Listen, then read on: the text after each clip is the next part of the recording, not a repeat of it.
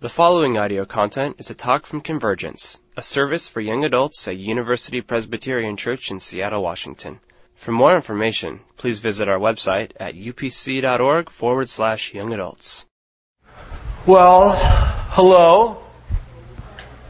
Greetings. Um, we're going to be uh, we're going to go through the second second uh, series of two talks on transitions, and I tell you what, this is one of those topics where I think we could go. I've been I did a, uh, a Sunday school um, with um, it, it, kind of paralleling this same material um, on Sunday mornings. We're going to do the last one this Sunday morning. And the questions that have been raised and the thoughts that have come from that, I, I think, man, we could do this, we could do a long series on this because the, the subject of, of transitions is such a huge one for our lives. And you may not have actually used that word, but there are whole bodies of study just on the topic of transition, what it's like to move from one place to another place either externally, somewhere where you're actually going, you've been in a place, and, and you're moving to another place, and that can be like a location, or it could be a career, it can be um, just some kind of a relationship, or it can be internally, a way that you've seen yourself and a way that your identity has shifted, um, the way that you're uh, the way that you're seeing the world, the transition inside how you see God, how you work, how your how your vision of how God is working in your life are the closest that you feel. Some people coming from a place where God has felt really close to a place where God feels really distant. And that's hard. Hard to come to a place like this and talk about that. People are asking, "What's God doing in your life?" And you're like, "I don't know." People asking you about, say, "Hey, you know what? Uh, God's doing all these great things in your life," and you're inside you feel it's like, "Well, what about me?" Transitions are, are, are a thing of all of our lives. And I want to tell you, I, am, I, I come to you all and say, this is hard for me. I don't know that transitions necessarily get easier. Um, they, that, that each time it feels like I got to kind of learn all over again on how to do that. Old fears that I have, the ways that I, the things that I want to kind of clutch on to, I can do that. It's hard. It's not easy to do. And so it's good to do it together. So my hope tonight is that as we look at this stuff and as we go through this, my hope is that you sense that you're not alone. That there's a sense that, you know, you're going through, your transition is unique to your life, but you are not alone in that you are going through transitions. We do that. We're all doing that. And if you're not, if you happen to be one of the, the, the, the few that are in a place where it feels pretty solid right now, then, uh, hey, listen, give the rest of us some encouragement because we need it. Those transition times are tough. Last week we talked about we're kind of taking this idea of watching the transition of the Israelites. And one of the things that I love, because I was kind of raised in a, in a church group at, when I was a little kid, we didn't really learn a whole lot about the Bible. I was telling you last week. So I kind of love bringing some of that in for those of you who are like me that kind of don't really know what we're talking about when we uh, talk about certain people. And so we've been talking about the transition of the Israelites. And we're talking about how they kind of start out in Canaan and then through a series of events, they end up in Egypt. And Egypt starts out as a, not a bad thing. Egypt starts out as kind of an answer to a famine. And as time goes on, what we find out is that, that eventually the, the Israelites are growing so big and so, so numerous that the new rulers who don't know anything about Joshua, who's, who's led them there, brought them there to, to save them out of this famine, the new rulers say, you know what, they're getting so numerous that we gotta, we gotta make them into, into slaves. And so they start taxing them and working them really hard. And then just a sense of exhaustion. And finally, what starts off as a thing that was okay becomes something that feels oppressive. Some of you know what that's like. You started off in something that felt like this is home. This feels like what I'm used to. This felt safe. This feels like this is, this is what I know. And it becomes, as you grow, it doesn't fit anymore. And that can be because it's something really damaging, something is happening in there that's a damaging thing, or it can just be that you're growing up. And what used to feel like home doesn't feel like home anymore. Some of you know what it's like to go back for Christmas. And I've got a certain amount of days that I can be there before I start going, this is not home anymore. Decorations in the house where we grew up going, this is the best. Look at these deck. You come back and you're like, who decorated our house. You know, it's like you start looking around at things and you're like, this is just not the way I would do it. This is not what I, this is not how I would put things together or the way that we talk in our family. This isn't how I want to do it anymore. And so there's that sense of growth and it begins to be this, this tug, this, this pull. We talked last week about having that sense of a spiritual hearing, which is hard to define if you don't know what it is. It can feel like a tug, can feel like an itch, can feel like a sense of, of, of, of being pulled forward. You talk about it with people, and there's that sense of kind of confirmation. It may be time to start moving. And so you move from what we talked about as sort of old home, Egypt, and a move into the desert. Now, the desert's a tough place. That's a place where you get your food day by day. We see the Israelites moving through there where they were used to having food provided for them.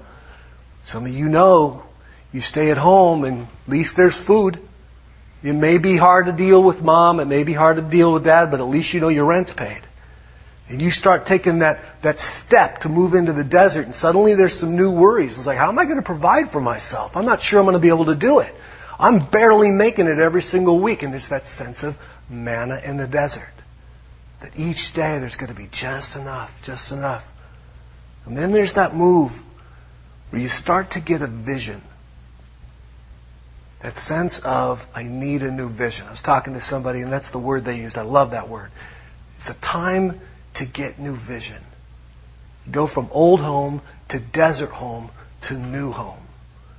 Now, we talked a little bit about when you're getting ready to leave Egypt, whatever has become Egypt in your life, whatever has become the place that doesn't fit anymore, that really the place to start is here I am. It's where Abraham started, it's where Moses started. It's availability. So you don't know what to do. And for those of you who are like me and you like to kind of know the end before you start, you kind of want to have it all mapped out, you're going to go, I'm going to take a leap of faith. And here's exactly what's going to happen. You know, and you, you, you have it, so you've got it all mapped out, so you really don't even need any faith, which is sweet, because faith is rough. I hate faith. So I really kind of want to have it mapped out. But I'll call faith, and I'll just tell you how there's how this is going to happen. I'm going to do this. I'm going to step out. Then I'm going to meet the perfect person. Then we're going to have a perfect relationship. And then what's, guess what? We're going to get married. Two years later, we're going to have a baby. It's going to be awesome. This baby's going to be nice and healthy, and we're going to have a nice little house, and I'm going to have a job. Person's going to get a promotion. That's going to be sweet. And then we're going to all going to move and live happily ever after. That's awesome. So here I go, Lord. Step in faith. You know that. And I just think God must just look at us and be like, Oh, you're so cute. and you get into the desert and you suddenly, some of the things that you were so certain about don't feel so certain anymore and you're starting to wonder what's going on. And there's this sense, and I want to tell you, there's, there's some preachers that I listen to kind of on my podcast that I like because they're encouraging. And the, the only challenge that I have is that I don't think that they give enough validity to desert time that I'll tell you what, I, there's a lot of people in this room that I think are so talented and so gifted and you're smart and you've eh, eh, up into your life a lot of what you've been able to do has been because you're smart and you're really gifted. And so a lot of that happens. Desert time some really neat things can happen. It's kind of one of those things where i would never wish it on you but when you get into your 30s and 40s i can always tell somebody who has not had their desert time there's the people that have had that there's sort of a i call it the humbling Last week I told you I went through mine, and it was rough. Told you my humbling was putting on a green vest at REI and punching in a clock and coming in and having some guy that was 22 going, "Oh, Dave, you know your break was five minutes ago." Oh, Lord, sorry, you know that's humbling. I mean, it was. Now, in the midst of that time, for me, what that was was was a chance for me to really discover, God, if I were to give you nothing, if I were to do nothing do I matter? Who am I, Lord, if I have nothing? If I can do nothing? And that sense of discovering what has God put in you that when all else is stripped away, God looks at it and goes, You see, I think that's great. You see, I still have you in my mind. You you in my heart. You and me, we're still solid, even if everything else you know is no longer with you. You've reached your end. Some of you, it's going to be burnout. You're going to work so hard in your profession, and you're going to flatten out. And you're going to come to that point where it crashes. And you have no idea, and you're praying, God, don't let me crash, don't let me crash. I'm going to keep working 70 hours a week, but don't let me crash. Give me the promotion, even though it's going to mean 80 hours a week, please and the humbling comes. when you find that your body runs out and your mind gets exhausted. And you know what? Those are hard times. And that's where you want to say, get close.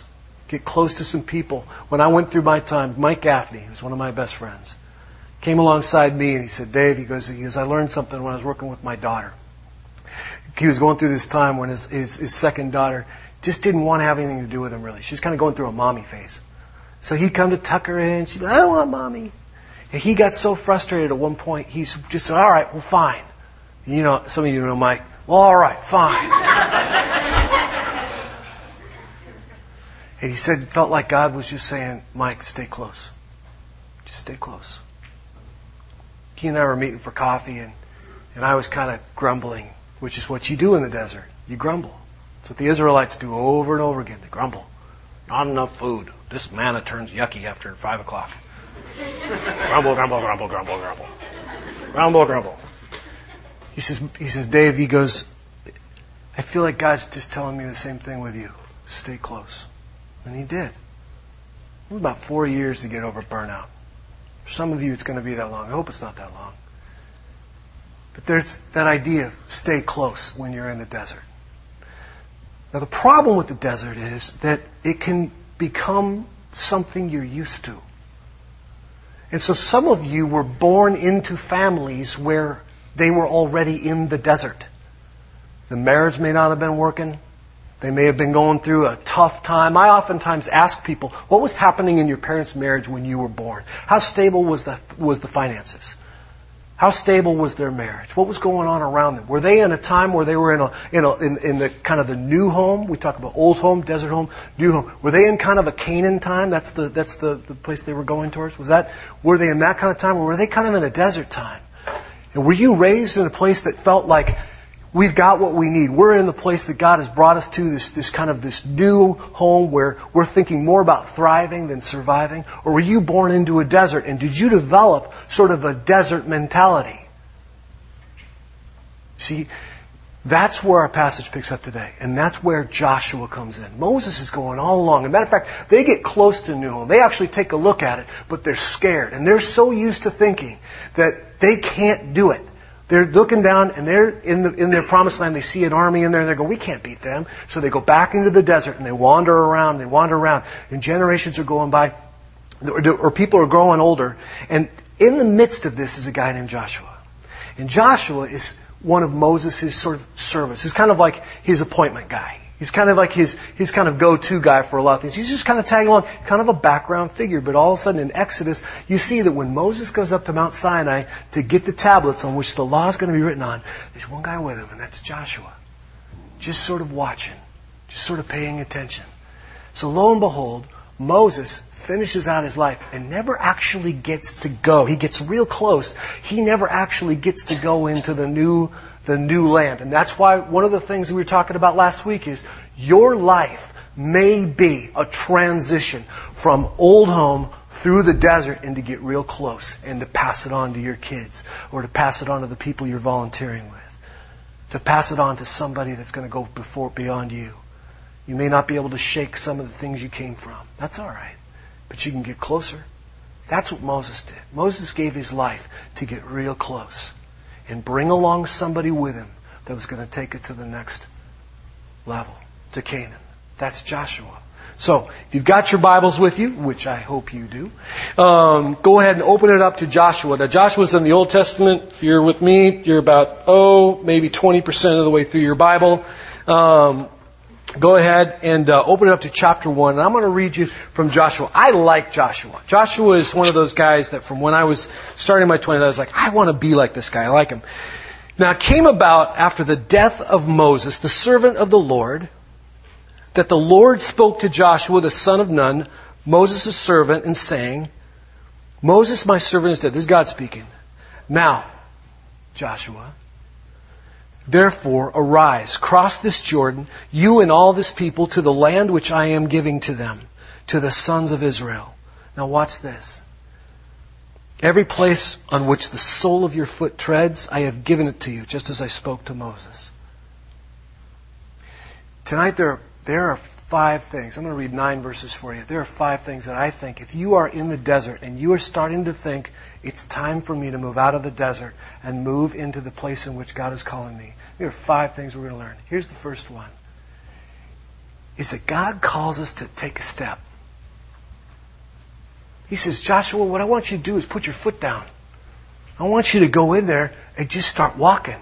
And you can just see God going, that's yours. That's yours. That's yours.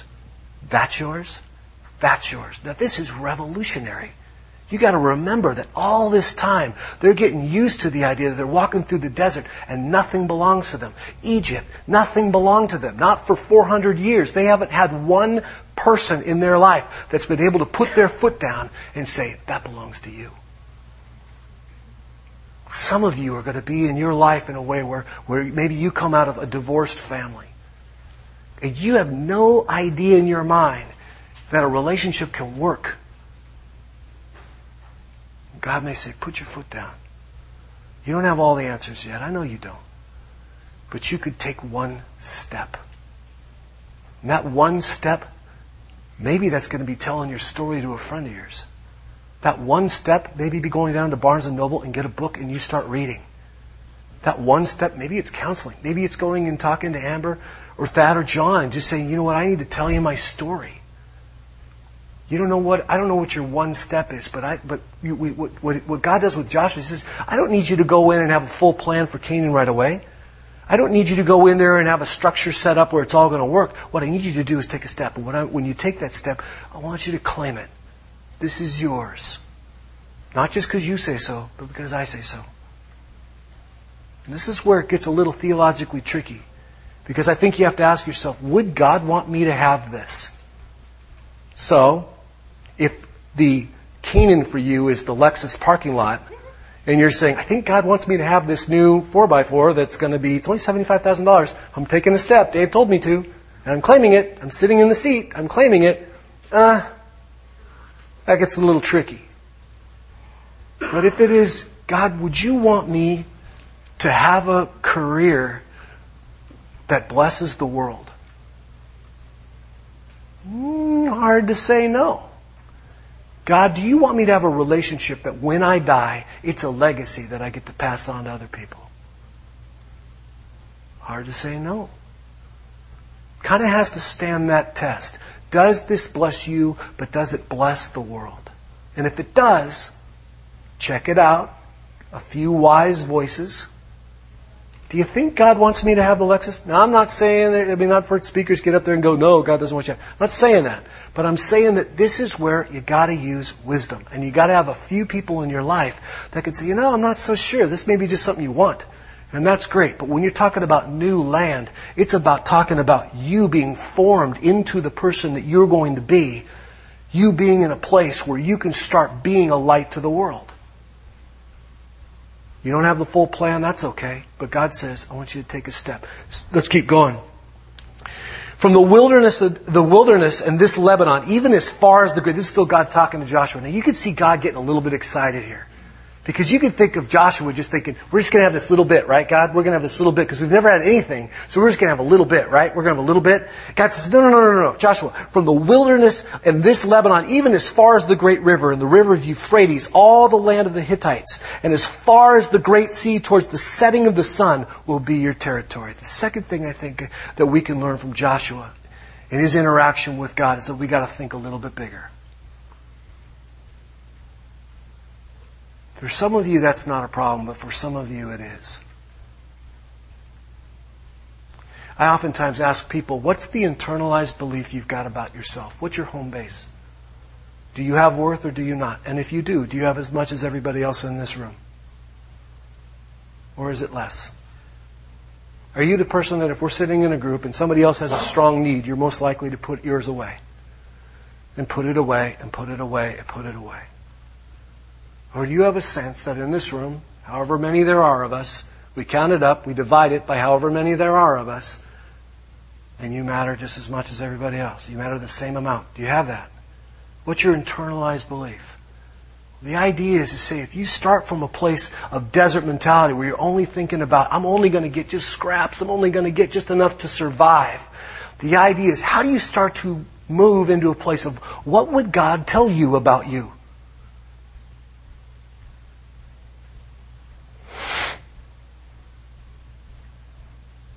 Stand up a little taller. Take up a little bit more space. Think a little bit bigger. Maybe God would maybe want me not to just have a relationship that lasts and is really full of trouble, but maybe God would want me to have a relationship that lasts that's actually really full of joy. A little bit bigger.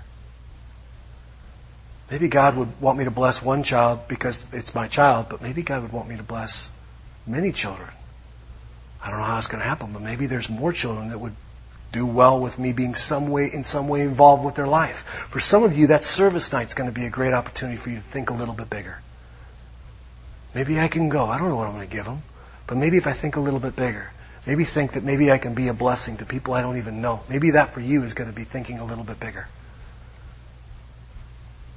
For some of you, maybe it's I'm going to say it. Maybe it's you going you think maybe I could go get a job and work for a place that really blesses the world. For some of you, maybe that's starting your own nonprofit that reaches the world. Maybe that's going to be thinking a little bit bigger. I don't know. But what God does with Joshua is He says, I want you to look way further than you are right now. You're looking right down at the ground of your feet because I want you to take a step. But eventually I want you to turn your eyes up and I want you to start just imagining and dreaming. And this is where I love it. I love it when people get together and I ask them the question, what do you want, what do you want in life? And a lot of us go to, Here's what I'm going to stop doing. Here's what I'm going to cut out of my life. Well, that's all right. But what are you going to put in? Some of you guys that are trying to get rid of internet pornography, fair enough. What are you going to put in its place? What do you have that gives you so much life that there's no time? Some of you, some of you women and some of you men. You're so concerned about the food that you eat or the shape of your body. What will you put in place if you were to let that go? If you were to begin to? And I realize I'm making that so simplistic. The person that's going to come up here with me later on would tell me that. But you get the point. That point of beginning to, to, to think in terms of what gives you life. Survival thinking versus thriving thinking. Can we get that, that up there? Survival thinking versus versus thriving thinking. I want to give you some. This is one of those talks tonight where I'm hopefully this is going to be half talk, half kind of practical. I'm going to throw some stuff at you because I kind of need that sometimes. This is this is some of the stuff. Survival thinking, no risk. I'm going to try and keep this as safe as I can. Two, it's all about me. I just talked to somebody who has a relative in prison, and the, one of the saddest things for this person is that when they go to visit that person, that person never says, "How are you?" Because they are so, and this is, I have compassion on them, I do. Because they are surviving every single day. Now, there's, pro, there's some extensive other issues around that that make it very complicated, but you know people in your life that never ask you, How are you? And when you're in survival mode, it may be a long time. You may go on up to people and you and they're and they're talking to you and they ask you how you're doing and you tell them and then walk away and you never stop and say, "How are you doing?" Because it's all about you right now. You're surviving. Now, let me tell you, there's a time when that's going to be all you can do. And for a season of the desert, give yourself some grace. That's okay. But when your time comes to move out of the desert and move into Canaan, eventually one of the things that you can check is to say, is this all about me or am I starting to lift my eyes up and start to think a little bit bigger? Am I starting to see other people around me and take an interest in them? Studies, they did a study on what show, what, what people will report people being interesting is when they're interested in you. When you, when people show interest, they actually get seen as interesting. How selfish are we? Yeah.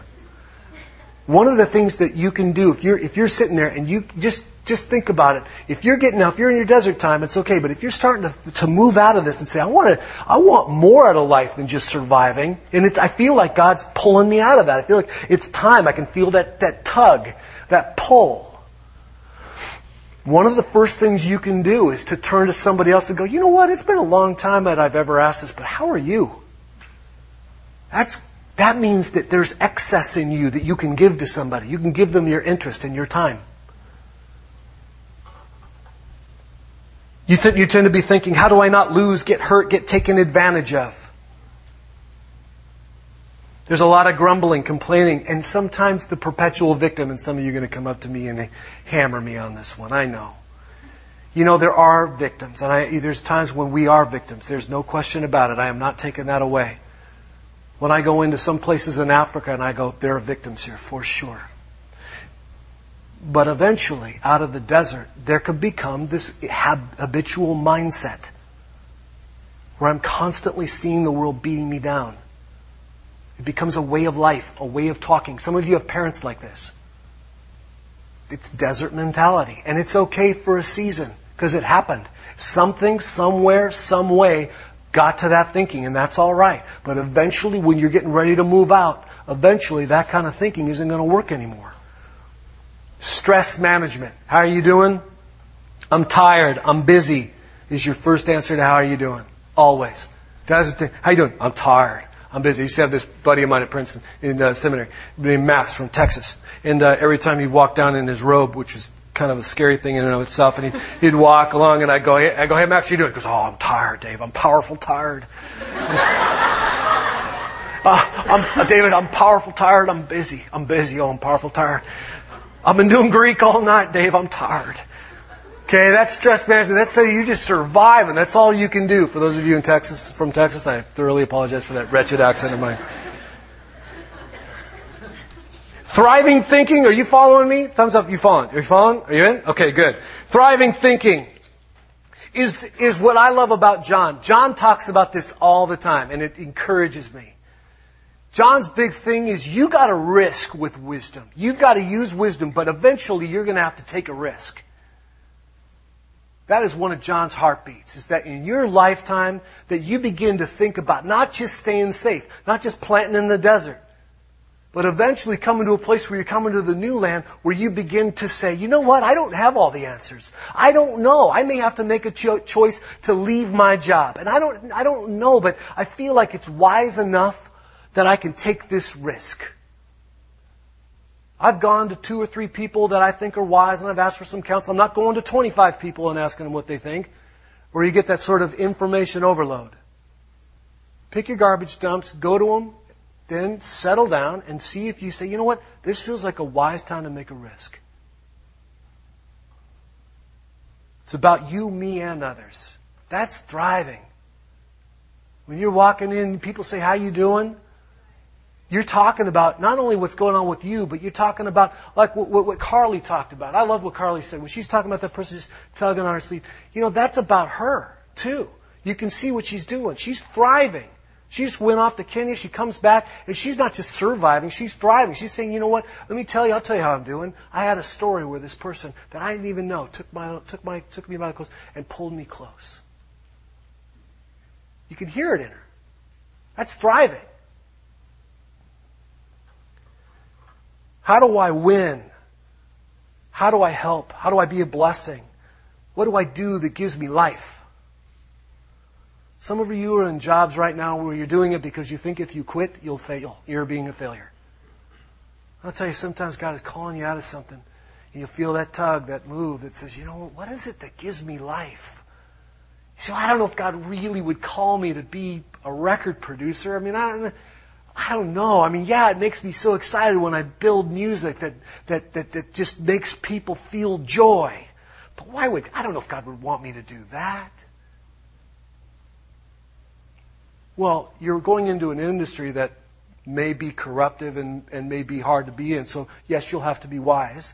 Yes, you'll have to stay grounded. Yes, you better keep a good community around you. Yes, you be, better be aware of the weaknesses that you have, the temptations that you have that may make you lose yourself. But why would God not want you to build music that brings people life?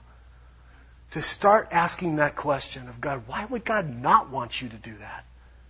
If it brings life to you and brings life to others. I guarantee you, if you're walking around really full of life with what you do, that's attractive to people.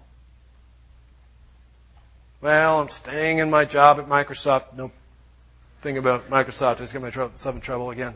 Um, the the uh, I try to limit myself to five getting in troubles every night. So I'm at four, I think, right now. So keep track. But you know what I'm talking about? But I feel, feel like God called me here for 10 years and I'm just to plug it away. Oh, praise Jesus. You know, I'm to go and, oh, oh, sing the songs, oh, take my notes. I'm doing what's faithful. Oh, I'm going to go and evangelize. You want to know Jesus? Well, here you go. Thanks. No. Right? But when you're walking around because what you do gives you life, there's something contagious about that. Dump in your garbage dump and then make changes. That's thriving. You're going to still be going through hard times in Canaan. The Israelites will. But the idea is who are the two or three people in your inner circle that they collectively know you inside and out? If you don't have it, that's where you, you, you've got some work to do. You need to build an inner circle of, of people that you're going to be their garbage dump and they're going you're going, they're going to be yours. And you're going to go to them and you go, here it is. I'm just going to vent. I need to unload. Life unloaded on me. I'm going to unload a little bit Fair enough. Let's cry, let's weep, let's mourn, then let's dust the, the, the, let's knock the dust off our shoes and let's go make some changes. That's where I get frustrated sometimes with some counselors, where I feel like it's just all about just staying sad. At some point, it's like, come on, let's go. You got life. Eventually. Once the desert's over, and let's stay there as long as you need to. But eventually, you got a whole new land waiting for you. What are we going to do? That's thriving. And then finally, more celebration about what gives you life. How are you doing? Awesome. One of the guys I know, this is one of the most vulnerable things you can say to somebody else is how things are going really awesome in your life. There can be a pressure in Christian groups, let's just be honest. When people come up to you and say, how you doing? There's a pressure to talk about what's really going bad. And I want to tell you something. I want to challenge that. That I think in the desert, that makes so much sense. Absolutely. It is bad. It's dry. It's barely enough. It's a time of humbling. It's not fun. Green vests don't look great. That's okay. But eventually, when you're moving into a new land, it's like, you know what? I want to tell you about the neatest thing I saw yesterday. I want to tell you about some of the stuff that's going on around me that I can't believe.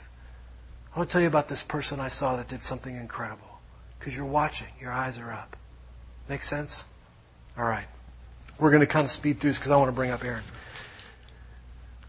Verse 5 No man will be able to stand before you all the days of your life. Just as I have been with Moses, I will be with you. I will not fail or forsake you. It's one of the best verses in the Bible. If you've got your Bible, this is one to underline, circle, and put a date by because you may not need it today, but I guarantee you at some point in your life, you're going to need to be reminded that when you step into the promised land, you're not going by yourself.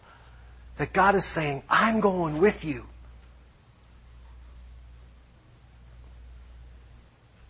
Be strong and courageous, God says. For you shall give this people possession of the land which I swore to their fathers to give them.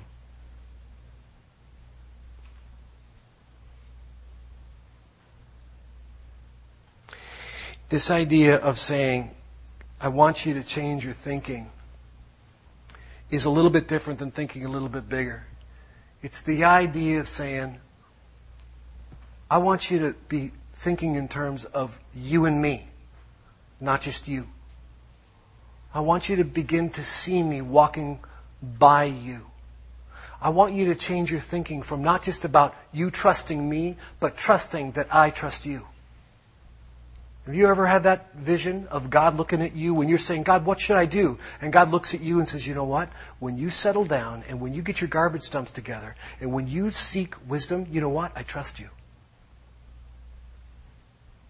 Take a step. I promise you I'll be with you.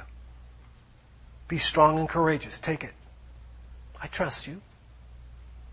Some of you are walking around with this idea that God does not trust you because you have a hard time trusting yourself. And that's all right.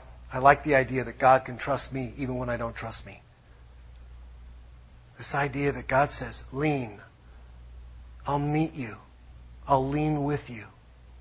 I am with you. I'm not going to forsake you.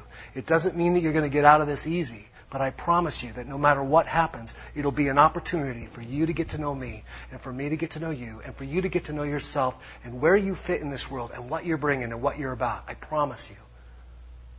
I'm not going to forsake you.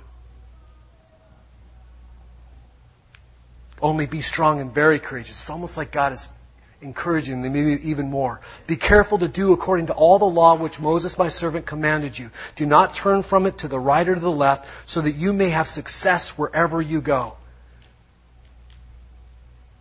This book of the law shall not depart from your mouth, verse 8, but you shall meditate on it day and night so that you may be careful to do according to all that is written in it. For then you will make your way prosperous and then you will have success. Have I not commanded you? Be strong and courageous. Do not tremble or be dismayed for the Lord your God is with you wherever you go. This idea of him saying, I want you to move forward, but I don't want you to forget what Moses did for you. I don't want you to forget what Moses gathered for you. I don't want you to forget these tablets that we wrote on. I want you to remember this relationship. So in other words, build upon the best of what you come from. Some of your stories may have so much pain in them, you may go, there's nothing. Hmm. How can you be so great if you came from nothing that had anything, that had nothing to be redeemed? There's got to be something that you come from that's worth building on. You may leave a lot of what your parents did or how they interacted or the way an old church did stuff or the way that you're old, the way you used to live your life or whatever. But what God is saying is, I want you to take the best of that and I want you to build on it. Don't start all over from scratch. Take the best of it. And for some of you, that's going to mean stopping and going, okay, my dad failed me in tons of ways, but he did show me one thing.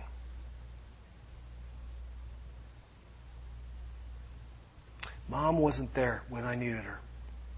But if I look hard enough, there is one thing I can see that she did that I can build on. Some of you are in that place where if you're moving from desert to Canaan, you got to look back and say, what did I come from that I can build on? So that you don't have to feel like you start all over again or that you come from so much garbage that how can you be anything but more garbage? Do you get, do you get that? It's so crucial. If you're going to challenge yourself to start, if it feels like you're being called to move from the desert into Canaan, assessing where you come from and, and finding the best of that and building on it is, if you're watching carefully, is one way to grow past it. So some of you feel so linked to the pain that you're coming from. I know that. That you feel like you can't leave it. It's like it tethers you. It's like no matter where you go, it's with you. You just, this chain, you can go all the way around. You can go 10 feet from it, but you can't go further. One of the ways to get free of that is to stop trying to fight it and say, okay, what from my past can I say, there was an ounce of good that I can build on that and I can let go of the rest. Because I'm not doing it that way. I'm not going to live in a desert for the rest of my life. I'm moving over here because I think God is calling me. I'm going to take a step because I think God is with me. I'm going to lean because I think God trusts me. I'm going to put people around me because I know I'm not alone. To bring up for you a friend of mine. Erin, you want to come up? I thought, you know, I like to bring people up, and sometimes I embarrass people up here. I, I, I kind of like doing that. But today I'm not going to do that. Well, I'm going to embarrass somebody, but it's going to be a friend of mine. Erin is a coworker, and she and her husband are two people that I just uh, respect so much. They're also um, therapists with me. I work 25% of my time is over at SPU. I work with college students over there. Um, and Erin works with me, and um, her husband's been in a Bible study with me. Um, and um, so what I and I know that that uh, Erin and Jamie, her husband, are going through a transition right now. So what I wanted you to do is be able to see and hear from somebody that's actually going through this. And um, so, Erin, thank you for coming. Let's give her a little bit of a round of applause. Thank you. Erin, just in a, in a, in a, in a, in a, just a real short, what's the transition you're going through right now? How would you describe that? Well, my husband and I, we are going to be leaving Seattle at the end of July to do a year around the world um, of travel and play and fun and relaxation and meeting different cultures and people from around the world. And um, and then we'll be coming right back to the Seattle area and my husband is a mental health therapist as well, and so he'll be starting up his practice again. And then hopefully, I'm hoping to return back to SPU and working with a counseling center.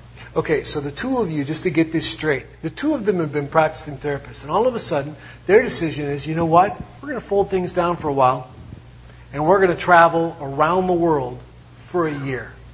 Okay, this is one of those things where I always go, doggone it, why didn't I think of doing that? I never did that. Why didn't I think of that? So that's why I'm so impressed with this. Tell me, tell if you could just tell us, what's been the toughest thing about this transition for you?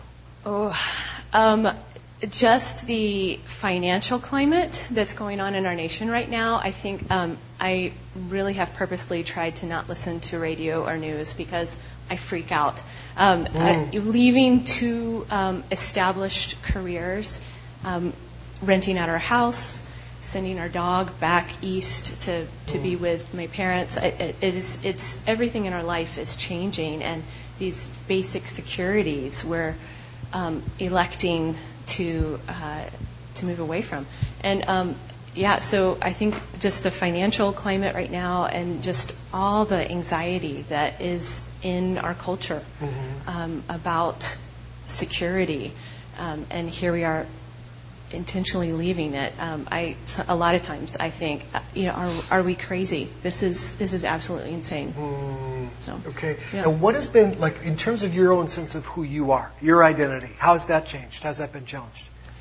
I feel a lot of times like I am uh, kind of. Um, I've never tried this, but um, like surfing down a sand dune, it, like it just feels like it. There's just no firm footing whatsoever. Um, so many parts of myself are changing, um, moving out of my career, moving into something that I, we we really had no idea how to start planning something like this, and we're down to four months of, of when we'll take off from Seattle, and I think we still have we're still learning what we need to do. Um, so it's everything about myself has been in transition. Um, my relationship with my husband, my job. Mm-hmm. Um, I'm just now starting to hire my replacement. That's really wild. Um, yeah, it's just everything has has been truly just up in the air. Um, so yeah, and I think also there's been um, there's been a real interesting thing of that as I talk to more people in transition of learning how um, self-esteem and mm-hmm. and how that plays out and um, and just so when Dave asked me up here, I was kind of like, well, what could I offer? And um, that I think that's just such so reflective of the process of transition, where you really begin to doubt yourself and what you can offer and um, and yeah, your abilities. So yeah, yeah, you bet. And one last question for you: Why are you doing it, given all that? Like, why do it? Um, well, to speak personally for myself, I have um, everything that you have been sharing. Uh, just the um, the um, the desert thinking, um, just life in the desert, or actually, I would say out of Egypt. Mm-hmm. Um, I, I, can't really decide where I'm at in this. Mm-hmm. Am I mm-hmm. leaving Egypt? Am I in the desert? I think I've been in the desert for several years now, yeah. and, and and so, but I think I'm also leaving Egypt. So I can't. I, I don't know. It's it's working on many different levels, um, but. Uh, the, I was just thinking, you know, you can't live in the desert forever, and it's like this, and you can't live in Egypt forever. So it's this, you know, something's just happening at a real organic level and inside of me and my husband of we need change. Mm-hmm. We need change or we are going to die. Mm-hmm. And um, and our vision of the future, when you're talking of vision, I, um, it, you know, that just started. Um, just it became so limited, and that's when we knew, um, okay, something has to change. So, um, so that's why we're doing it, and we're also doing it because um, we have always wanted to do this. Um, on our honeymoon, we went to New Zealand and met a lot of other different travelers from around the world, and we were like, oh, this would be so fun to do. So we knew we wanted to do it before we started to build a family. So, um, and that's right now when we know it needs to be done. So that's yeah. so good. Yeah. The thing I love about this, you guys, is that this flies in the face of corporate America. I love the fact that this is, we're going to go and see the world that we live in. We're going to go meet people from different cultures. We are going to do something that feels according to, and I know a little bit more about your story, that our families, did they love this idea? Um, no, they no, did they not. did not. Yeah. well, uh, yeah. One side of the family loved it. One side didn't. But they came, eventually they came to support they it. They are. They, they've really come around. Yeah, it's amazing. Yeah, yeah. So this is the idea of when I'm talking to you about this, some of you are only going to think of thinking in terms of upward movement and more of what you've got? How do I transition from this to more of this? Whatever this is. And I'll challenge you, what I love about what Erin and Jamie are doing is that they are just moving in a direction that just feels like something's out there for us. We don't know what it is. We don't know what we're going to find. We don't have an answer. We don't have it mapped out. We don't know the end. We don't know for sure what's going to happen, but we're going to go. And that to me feels like living into this because why? It gives them life. And that's a good enough reason. It gives them life. We were going to pray for you. So let's pray. God, thank you so much for, for this time together. We pray for Erin. We pray for Jamie. We pray for every person in this room right now that's going, oh my gosh, I didn't realize the uh, possibilities were that wide. What is it that I want to do? What is it that I feel like God is maybe calling me out of? What is it God calling me into? Lord, I pray that you would help us take a step to think a little bit bigger, to trust God again, to change our thinking, build on what we come from. We would be a people that would face transition like the Israelites did, faithfully with a little bit of that sense of adventure. This life that you've called us to. All God's people said. We're going to do an exercise tonight. We kind of did the, the whenever I do about the, the whenever I do a talk, I always think in terms of the what, the so what, and the now what. The now what is, what are you going to do? What is your next step? We've, we've got this thing set up that you can kind of do hands on, and I love this thing in the back. It kind of looks like uh, Survivor a little bit to me. Um, I love it. We're not eliminating anyone tonight. This is not about that. Um, but here's here's what I want. I want to give you the opportunity to do because I think sometimes we just need an opportunity to do something. So what we've done is we've put pieces of paper on that table, back by those candles on those little tables, with pencils. And if you would like, while we're doing, while we're singing and, and taking communion, if before you take communion, if you feel like this is a time for me to put down on paper what my next step is. Because sometimes for me, you guys, if I can't write it down on a small piece of paper, it's still too fuzzy. I still haven't quite clarified it in my mind. I think I have, but why I ruminate is because I haven't clarified. So I want to challenge you. For some of you, it may be my next step is to sign up for eHarmony. I don't know what it's going to be. I don't know. Who knows what it's going to be? For some of you, that's going to be it. You know that's true. For some of you, it's going to be, you know what, God, I'm going to go tomorrow and I'm going to buy my own Bible. Because I've never had one. I needed to shift real quickly. I don't know what it's going to be. For some of you, it's going to be, how am I going to start thinking a little bit bigger?